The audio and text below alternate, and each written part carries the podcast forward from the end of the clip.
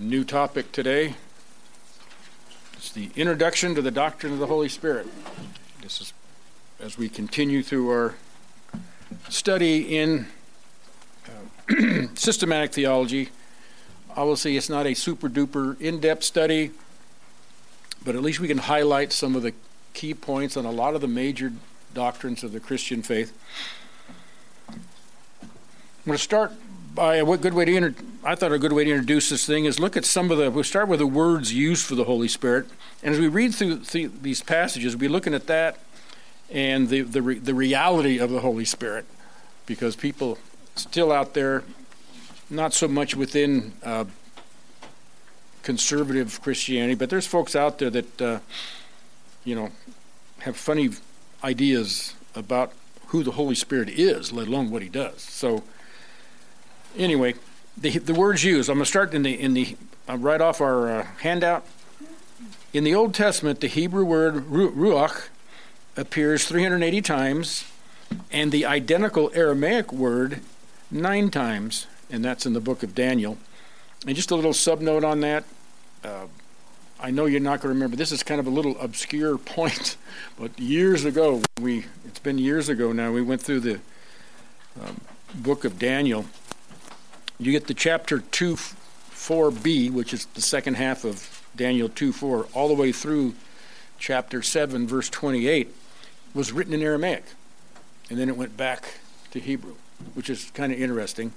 But uh, what's also kind of interesting, when I did that study, the, the overwhelming majority of the time, the Hebrew word and the Aramaic word were same, virtually, virtually the same. So, anyway, just a little extra point. Now, Ruach in the Old Testament, okay? Now, it refers to the Holy Spirit 79 times. And it, again, uh, you want to hang on to that number for the quiz later, but no, actually, I'm giving you the number because it's an interesting comparison when you see how the words and how the discussion of the Holy Spirit differs in the New Testament. Much more is said about the person of the Holy Spirit in the New Testament than the Old. Okay? Now, let's start with Genesis chapter 1, verse 2. Very familiar verse. And again, when we read these uh, titles and names, uh, or just the word uh, used for the Holy Spirit, obviously we're going to read some verses discussing the Holy Spirit, and we can already kind of get like, that's why I thought this was a good introduction. You kind of get a feel for the things the Holy Spirit does because we'll be reading about him and we'll be getting to, into the, these things a lot more as we move into our deeper into our study of the Holy Spirit. Okay, Genesis 1 2. Creation. I'll just start with 1 1, set the context. In the beginning, God created the heavens and the earth, and the earth was formless and void, and darkness was over the surface of the deep and the Spirit of God was moving over the surface of the waters. So right, right from the get-go of the of the of the Bible, you have the Holy Spirit mentioned, and right there, the Holy Spirit was moving, hovering over the face of the deep. It shows that he had a, a, a role in the actual creation. Uh, interesting theories on that, which we won't get into today, but uh, it. Uh, they are. And some of them actually kind of plausible. But I'm one of those kind of guys that I don't like to guess and say, you know what I mean? If it if scripture doesn't actually say something, I might throw out an idea, but I want to make sure it's an idea and not, you know, what biblical truth. You don't want to, you know, set doctrine on it. Okay, Numbers 11, 23 to 26. And the Lord said to, to Moses, Is the Lord's power limited? Now you shall see whether my word will come true for you or not. So Moses went out and told the people the words of the Lord. Also, he gathered 70 men of the elders of the people and stationed them around the tent. Then the Lord came down in the cloud and spoke to him, and he took the Spirit, capital S, who was upon him, and placed and, and placed him upon the seventy elders. And it came about that when the Spirit rested upon them, they prophesied, but they did not do it again. But two men had remained in the camp, the name of that name of one was Eldad, and the name of the other was Medad. And the Spirit rested upon them. Now they were among those who had been registered, but had not gone out of the tent, and they prophesied in the camp. So again, we see the Holy Spirit in the Old Testament coming upon certain designated people, and the result of that is they spoke. They spoke the word of the Lord. That becomes important when we get into certain doctrines like being filled with and all that of the Holy the Holy Spirit later in New Testament. But again, this is all good background. And then another one, Psalm 51, and there's like I said, there's 79 places we could go, and I just picked three just to uh, basically get us started. This is an introduction. This isn't going to be our whole lesson on the Holy Spirit, so we, we've got we've got time uh, to to uh, do more. Remember this famous Psalm 51? This is David's psalm of repentance. And I'll tell you, um, when I read the, I know I'm getting a little sidetracked, but I'm always, it's, I'm always struck by this psalm. Um, just, you look up there, the, the heading above verse 1 for the choir director, a psalm of David, when Nathan the prophet came to him after he had gone into Bathsheba. And this is one big psalm of repentance that he gave to the choir director to be sung to the whole nation. So his repentance was to the whole nation and to and really to all who followed, including us. I mean, I mean, it's just it's saved through through time, you know. And I think, wow, man, that that's some serious repenting. That's some serious repenting. But anyway, 51, I didn't read the verse yet. 51:11 says, "Do not cast me away from your presence, and do not take your Holy Spirit from me." Hmm. We will get into that more later too, but basically there was a little bit different there was a different economy back then in the Old Testament than the New Testament. Things weren't exactly the same gosh, dare I say that's that word uh, dispensational came from? Do I, do I dare say it? I mean, have you had breakfast yet? No. Not but you know, because just recognize that things were a little. God dealt with His people a little bit differently from throughout the ages, and there's nothing wrong with that. Um, you can take it up with God later. I don't have a problem with it. Okay, but anyway, that'll come out too once we start talking about the actual ministry of the Holy Spirit to us in in our day and age, and see how it differs, if any at all, back then. But I'm I'm quite sure it does. Not in any major form, though. I mean, the, the biblical truth is true. So, refers to the human spirit. This ruach word, Ezra one one. I tried to get a variety of uh, passages to go to and, and books just to give us all practice finding them. Who's the actor? Chronicles. Oh, yeah. Just before, if you hit Nehemiah, Esther, back up. okay. Ezra 1 1 and, and verse 5, actually. Now, in the first year of Cyrus, king of Persia, in order to fulfill the word of the Lord by the mouth of Jeremiah, the Lord stirred up the spirit, that small s, of Cyrus, king of Persia, so that he sent a proclamation throughout all his kingdom and also put in writing, uh, saying, Okay, hang on, there should have been another. Well, let's move to verse 5.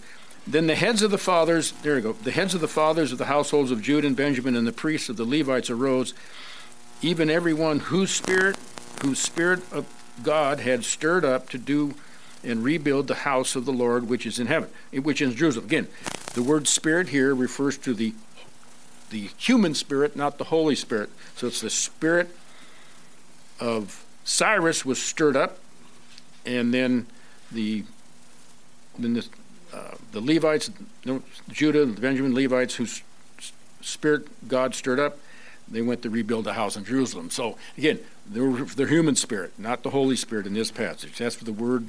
Now you go to Psalm 31:5. Sometimes it's easy to get lost in all these verses being so tucked in so close together here.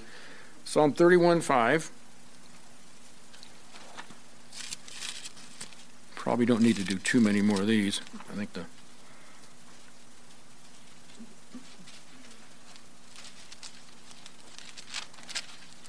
Psalm 31:5 we're a psalm of complaint, and this is a psalm of David again. Um, Into thy hand I commit my spirit. You have ransomed me, O Lord God of truth. So that's David saying, I put my, remember that what the spirit is, the human spirit, that's your inner man. Okay? Some say, I'm not going to bring it up. But anyway, spirit, some say it's all called the same thing, soul. Others say there's two, a spirit and a soul. Discussion for another day, no matter where you are. That's one of those things it doesn't really matter that much. Um, as long as there isn't, you do, you know, this physical carcass is not it. And the, and the older I get, the more thankful I am of that. that this isn't it. You know, there's, we've, we've got something other. We got, that's the eternal part, the, the spirit. Some call it the same, the soul. Either or, doesn't matter. We'll, that's another subject we'll talk about at a later date. And then Psalm 32 2 How blessed is the man to whom the Lord does not impute iniquity, and in whose spirit there is no deceit. Again, no untruthfulness within yourself. There's your inner man, which is your true man, quite frankly. Your true, the true person is right inside, is in here. And uh, so that's and what's in here it usually comes out here. so that's where you got to. That's why James says we got we got to curtail the mouth. Put a. It's like a horse. You got to put a leash on the thing. Okay. And while we're while I'm swinging by, any Daniel two one says this is the Daniel two one. That's we're still in the Hebrew part of, of Daniel. Daniel two one. The second year of the reign of Nebuchadnezzar, Nebuchadnezzar had dreams, and in his spirit, and his spirit was troubled, and his sleep left him. Yet that his spirit, his inner person, was just tormented by that dream he had. You might remember that dream of the statue that the only thing he could remember was the fact that it was terrible, it was awful, and it it frightened him that something bad was going to happen. So he wanted it interpreted, and that's where God brought Daniel on the scene. Now, another use of the word, if we back up into Proverbs, Proverbs 16, it, um, there it is, come back here. Proverbs 16, we can see where it actually describes, you know, kind of uh, coming off the uh, the inner man, the concept of it, the act of it, the, the, our inner spirit is our inner person. Um, it also is used sometimes to describe one's attitude, okay, which uh, stems from that inner person. All right, so the uh, Proverbs brings out uh, Proverbs 16, 18, and 19. Whoop. Thought that didn't look right. I missed it. I hit Psalm by mistake. Okay. I'm glad they're close. All right. Proverbs 16, 18, and 19 says, here's a, it's a famous passage. Pride goes before destruction, a haughty spirit, prideful, before stumbling. It is better to be of a humble spirit with a lo- with the lowly than to divide the spoil with the proud. Okay, so again, that inner spirit um, calling for the fact that you that the, ad, the attitude of haughtiness can, comes out of there. So it speaks of that attitude that uh, so and again, this one here is just taking pride as opposed to humility. Again, another way, this is another word, another way that ruach is translated, and here's where it comes to remove from, I save these two for the last, because when you move into the New Testament, this concept is going to be interesting about the Holy Spirit.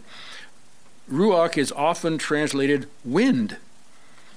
Let's, we go back to Genesis 8 it's just it's the wind itself.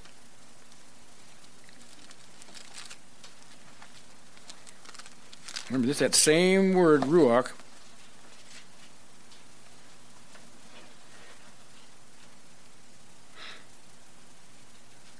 But, okay, here Noah's been in the ark for a while.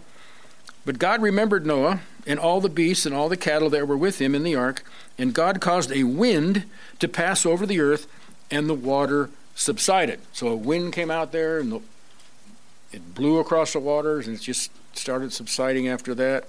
the first, I, every time I read this, I kind of pause for a minute. I almost get a little bit, get a little bit of a laugh from it. it what's not being said here? It's not that God got busy and go, God remember, oh, Noah's out there on that ark. No, that's not what that's not what happened. It's like, oh my goodness, I forgot Noah. No, it's just that's not what this is saying. That's not what this. That's not what this is saying. I mean, I kind of it almost sounds like that. My oh my goodness, Noah. that that's not what's going on here. Um, and then Exodus 10. I figure in this day and age, you know, take humor where you can get it. Exodus 10 13 and 19 says, So Moses stretched out his staff over the land of Egypt, and the Lord directed an east wind. There it is, on the land and all the day and night. And when the morning came, the east wind brought, brought the locust. Then you move over to verse 19. So the Lord shifted the wind to a very strong west wind which took up the locusts and drove them into the Red Sea. Not one locust was left in all the territory of Egypt. That's pretty fascinating. Got them all. Got every one of those little critters. so those winds are. That's the same word, ruach. Ruach is, and again, it depends on the context of this sentence, or the statement it's in, how you would translate that, or what is that referring to the Holy Spirit? Well, word Again, that's where in any time biblical interpretation, context is king. It really, I mean, there's a lot of things that go into it, but man, the, first of all, make sure we're we got apples and apples and not apples and oranges or grapefruit or something else. But just yeah, and um, that's that's why you know it's the, called grammatical historical interpretation. You got grammar is of extreme importance, historical settings of importance, and everything is the, the, the words, the vocabulary, you know, um, is what I'm reading a figure of speech. That can change everything drastically. you know, nobody talks about that much. But there's a lot of figures of speech in here that if you read it, a literal reading of a figure of speech is reading it the way a figure of speech is meant to be understood. See, and if you read it, over literalize it to where you lose what it's supposed to be telling you, you can go off you can go off in a different direction. So there's a lot of little things to consider. Um, I know one of my most valuable study books is called uh, Figures of Speech in the Bible. and usually, you know, nine times out of ten, when I come on a verse, whoa, wait a minute, what's that? If I don't already understand what it means, I go, wait a minute, what's wrong? I'll look it up in that book. Sure enough, it's a figure of speech. And then the times that it isn't, sure enough, I need to do more studying.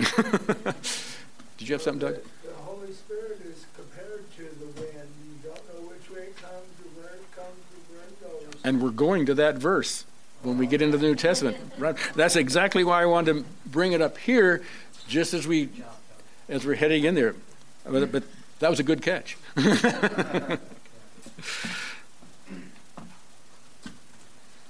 okay, and then Psalm 1 4, very famous psalm.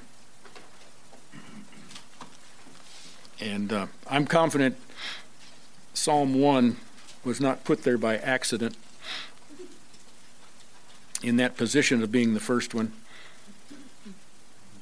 Comparing the righteous from the wicked is what this one does. And verse 4 says, The wicked are not so, but they're like the chaff which the wind drives away. So again, there's that word, ruach, wind. It's also translated breath. Now I'm going to, I'm just going to go to Job on these two. For the, I'm just uh, we're close to it. We're in Psalms. We just back up to Job nine um, for the sake of time. Genesis six seventeen. You can look up uh, on your own if you want to. Job nine eighteen says, "He will not allow me to get my breath, but saturates me with bitterness." Okay, so he's just like "Man, I can't catch it my breath." You know, the kind of the idea, but it's it's breath. And then uh, Job chapter 12, verse 10 says, In whose hand is the life of every living thing and the breath of all mankind? Interesting. Breath, life. Avi. You stop breathing, you stop living, right? the breath of life. Uh. What's that? LSB uses flesh. It does it? Yeah, Okay. the flesh of man. All right. Moving now to the Greek New Testament. In the Greek New Testament, pneuma, which is the word for spirit, occurs 379 times, of which over 245 refer to the Holy Spirit. See the greater, not only the greater number, but the greater percentage. You had, um, uh, in Ruach, you had, uh, it was, it appeared 380 times um, but yet 79 times it referred to the Holy Spirit. In the New Testament, it appears just about the exact same number 379, 380. I mean, that's pretty close, right? But then 245 of the 379 are actually referring to the Holy Spirit. So, uh, but then too, the Holy Spirit and the, and the ministry of the Holy Spirit has a much greater presence in the New Testament much greater presence, much more active. Um, at least that we can see and we're told about. The Holy Spirit didn't go to sleep during the Old Testament times, believe me. But uh, it's just more visible now in terms of being spoken of in the New Testament. Wasn't that because Jesus, when he left, he sent the Holy Spirit with him? What he said, you know. Yes. Have you been talking to Doug? It sounds like you came up. I'm, I'm heading there too. Yeah. no, that's, that's, that's exactly right. That's exactly right. okay, let's look at pneuma, actually referring to the Holy Spirit. I thought now we'll be strictly in the New Testament for a while, obviously. looking at a Greek New Testament word.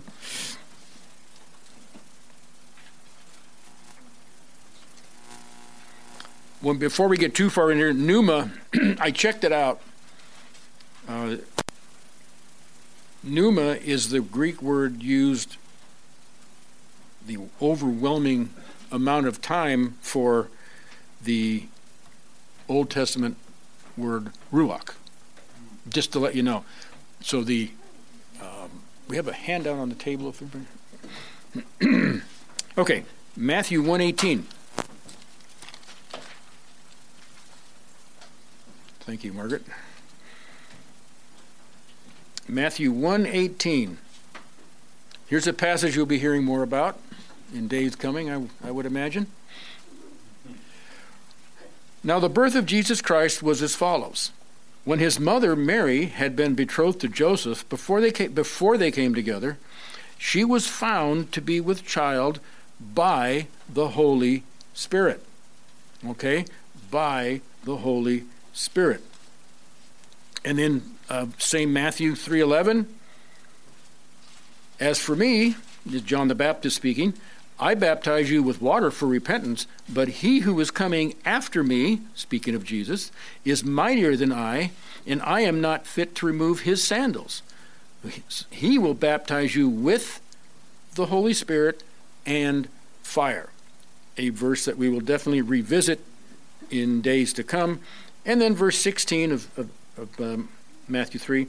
And after being baptized, Jesus went up immediately from the water, and behold, the heavens were opened, and he saw the Spirit of God descending as a dove and coming upon him. And then uh, right back down there, and it moved right there, chapter 4, verse 1. Then Jesus was led by the Spirit, that's the Holy Spirit, into the wilderness to be tempted by the devil. Okay? And then um, we see the Holy Spirit of spoken of in, in Revelation at the very end. And one thing we won't, we don't see a lot of, but we'll be looking at them, I'm sure, between now and the the end of this study, is the fact that um, Revelation 22, verse 17, the very end, it's like at the end of the book. It's like this is Revelation, the last book of the New Testament, last one written, last book of the Bible. okay, there's an invitation, a final invitation given. It's, it's, you know, like if you read through the whole Bible, you would come to this, and here's a final invitation. And it says, And the Spirit and the bride say, Come, come. Um, and let the one who is thirsty come, and let the one who wishes take the water of life without cost. So here we are again. The Holy Spirit speaks on be, we have the words of the Holy Spirit along with the, the bride, the church, saying, Come, come, just come. All who want, come. Hey, doesn't it remind you of Jesus? Come unto me, all you are laden, you know, weary and heavy laden, right? My yoke is easy, right? Come, hey, follow me. You people have been beaten down by legalism. Hey, just all you got to do is you got to believe. That's it. Believe. you know? And uh, so, anyway, come. It's also that same word, pneuma, is also used of demonic spirits. So they got to really be careful how you're uh, translating and uh, applying these passages to. Although it's pretty obvious when you get to the, the our the demon folk. Matthew uh, eight sixteen says, and when even have come, they, they brought to him many who were demon possessed, and he cast out the spirits with a word and healed all who were ill. So there we have again, we see the power of Jesus, that he had power not only over sickness and death, but over the demonic world too. And then again, they referred to as spirits and chased them out. And then we move forward to Mark chapter 1, 23. In Mark, it says, And just then there was there was in their synagogue a man with an unclean spirit, and he cried out. Remember that passage we went to? It was. Uh,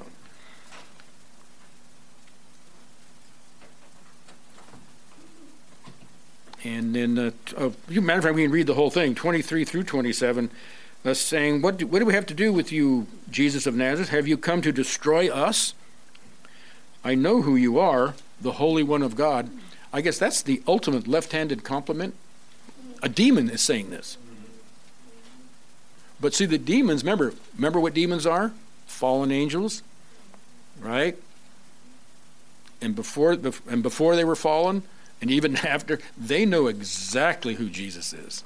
They know exactly that Jesus is the second person of the Trinity. They know exactly who Jesus. They are not confused, but they know exactly where they're going. And that's why they said, you ever come, have you come to destroy us? And another passage says, have you come to judge us before our time? They know that they have a time that's out there that they're going to be judged. Okay? And so they're questioning that. Anyway, verse 25, and Jesus rebuked him, saying, Be quiet and come out of him! Exclamation point.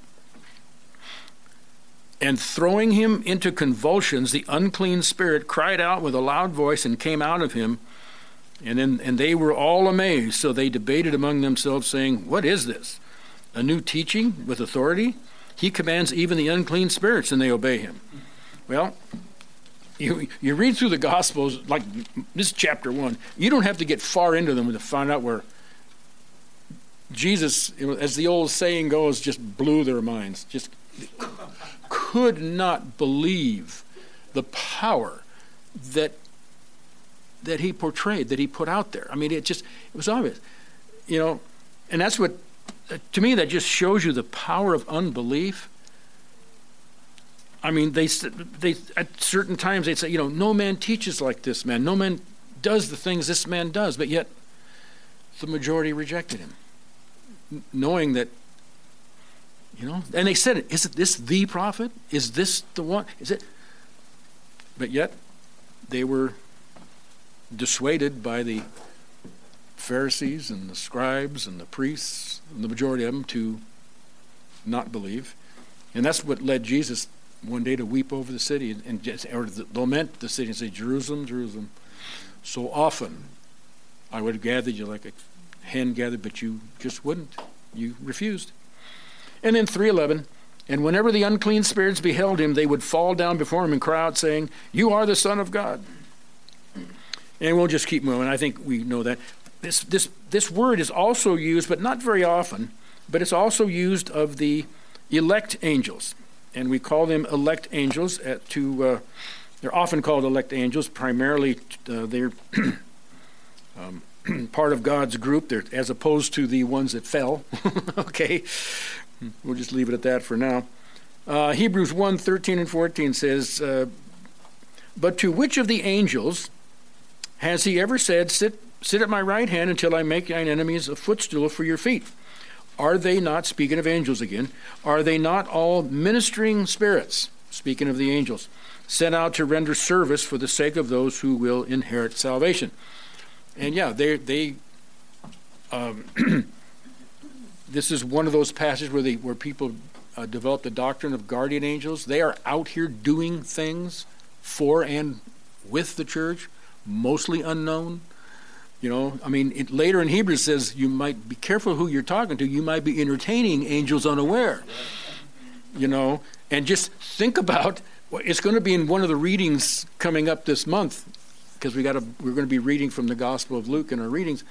And remember, Zacharias, when Gabriel told him something, Zacharias doubted. He couldn't speak until everything Zacharias told him came to pass. Okay, so I just said, yeah, but you don't want to go crazy about this either. Start, is that an angel? You know, don't want to get paranoid about it either. so again, it's like everything else. We want to keep a balance. We want to keep a balance in everything we do. You know. Um, okay. Now. Again, it's used in the New Testament also of the human spirit in the, it's used in the exact same way. I'm in Hebrews. Let me. Uh, well, let the close. Let's look at James two. Uh, I'm not going to look at all these passages because we're just running short of time. But James two twenty six. And again, in, in that sense, uh, we did it so many in the Old Testament. It's going to be the same same idea here. Two twenty six says, "For just as the body without the spirit, the inner human spirit, is dead, so faith without works is dead. So in other words, like, you know, you know what death basically means? Separation. When the inner man separates from the carcass, that's death. And life goes out of it. Breath, breathing stops. And we read that in the Old Testament, the breath. So uh, it's all it's all very consistent. You see, all these other passages are saying the the, the exact same thing. Um, you know, the human spirit. I don't think we need to beat that one to death. I think we've all got that's pretty easy. And then the reality of the Holy Spirit. You know, I I kind of thought that first group might be enough for today, but anyway. Um, but the Holy Spirit, and this is something I believe you all know anyway. But the, the Holy the Holy Spirit is a person as opposed to a force or concept. And I have an extra. There are more handouts there if you'd like one uh, right there. Um, the Holy Spirit is described in Scripture as possessing three basic characteristics of personhood, which are intellect, will, and emotion. Okay? now, intellect.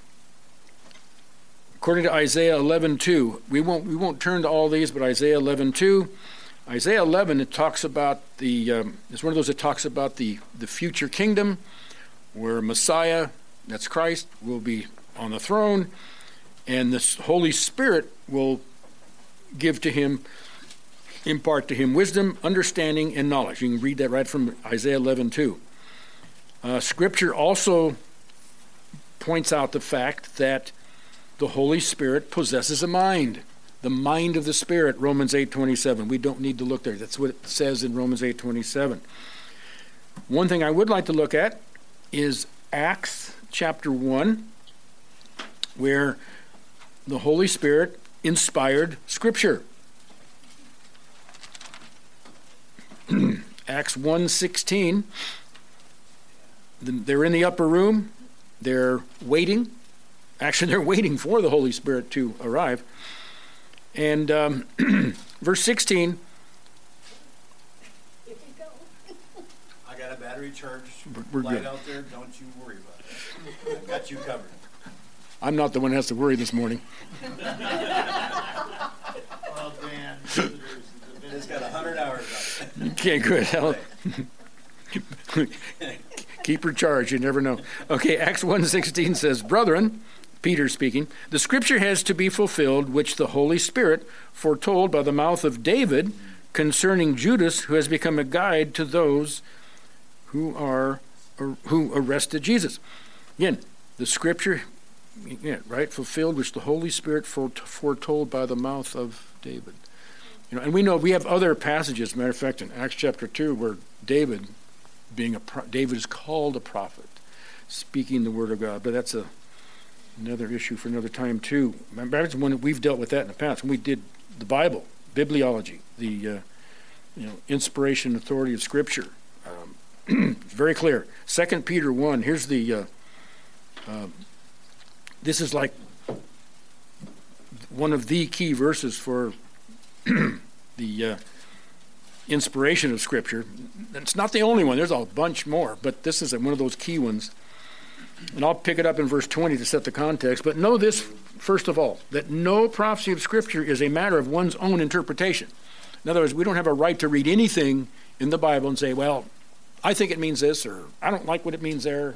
So we don't have a right to pick and choose or, or make up our own stuff.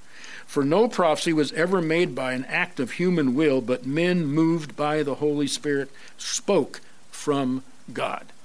Okay, this is that's why messing with Scripture is such a sore point with me. It, it can't do it, cannot do it. And then the Holy Spirit teaches. And let's see, 1 Corinthians, let's look at 1 Corinthians 2.13, that's the closest one to us.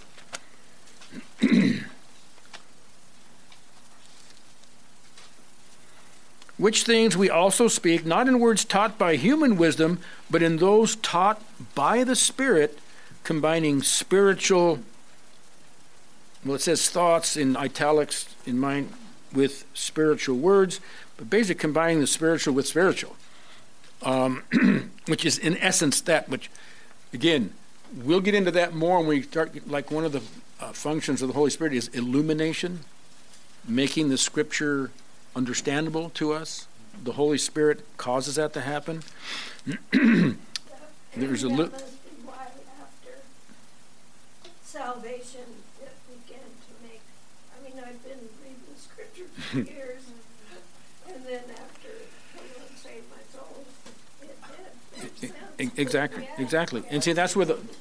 It, Was it John 17 that says that Spirit leads us into all truth?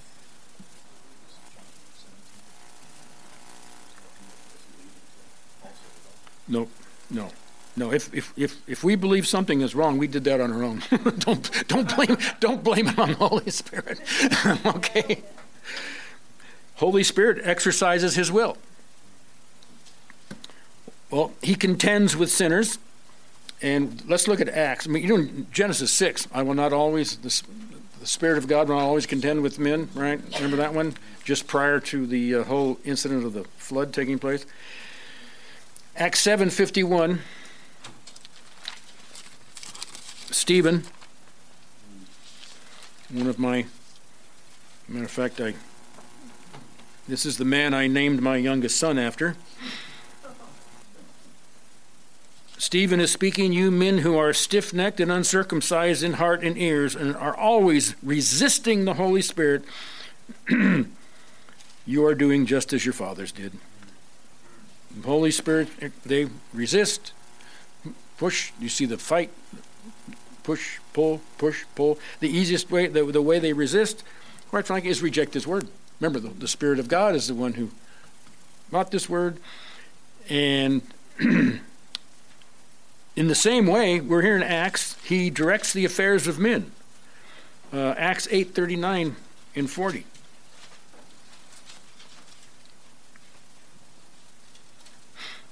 th- you, he directs in the affairs of men. Now, this one, this first one is the direct approach. Where Acts 39 40 says, And when they came up out of the water, the Spirit of the Lord snatched Philip away, and the eunuch saw him no more, but went on his way rejoicing. But Philip found himself at, at, at Azotus, and he passed through the, and kept preaching the gospel to all the cities until he came to Caesarea. Oh, that's the direct, that's direct intervention. Like, Philip came up out of the water and gone. See you. you know? Oh, it continues like, where am I? Yeah, I'll just preach. Yeah, yeah. Yeah, I mean, doesn't miss me. Yeah, you know, I, I, I think that's, that's, I love that. That's, that's good. I mean, you know, I thought of that too. It's like, well, seeing that I'm here, I, I, I, I kind of think it might be a little deeper than that, that he kind of, these, these guys knew things. I mean, but no, I think it's great that that's what it, well, he knew his calling. Wherever he is, go for it. Okay, that's Philip the evangelist. And then in Acts 16, 6 to 10, a, a less direct approach, but nonetheless a, a direct approach. 16, 6 through 10 says, and this is Paul's uh, team on their, on their, I believe it's the second journey. And they passed through the Phrygian and Galatian region, having been forbidden by the Holy Spirit, speak the word angel. There it is, directs. Holy Spirit forbid them to go, Then he created circumstances for them not to go. He forbid it. And when they came to Mysia, excuse me, Mysia, they were they were trying to go to Bithynia, and the Spirit of Jesus did not permit them. And passing by Mysia, they came down to Troas. And, and a vision appeared to Paul in the night, and a certain man of Macedonia was standing and, and, and appealing to him and saying, Come over to Macedonia and help us. And when he had seen the vision, immediately we sought to go into Macedonia, concluding that God had called us to preach the gospel to them. Good deduction. Wouldn't let us go here, wouldn't let us go there, wouldn't let us go here, brought us down to here and said, Give him a vision. Hey, come here. Oh, okay. I think he wants us there. Good deduction. Sound reasoning, right? Sound reasoning. okay, and I'm glad in our day we don't have to function like that, waiting for that kind of stuff to happen to us. Okay, things have changed. Acts is a very unique period of time. So um, we will get into that, especially when we get into the gifts of the Holy Spirit. But speaking of the gifts of the Holy Spirit, uh, 1 Corinthians 12 11, that the Holy Spirit is the one who distributes the gifts. And I'll just read that. We're, we're okay.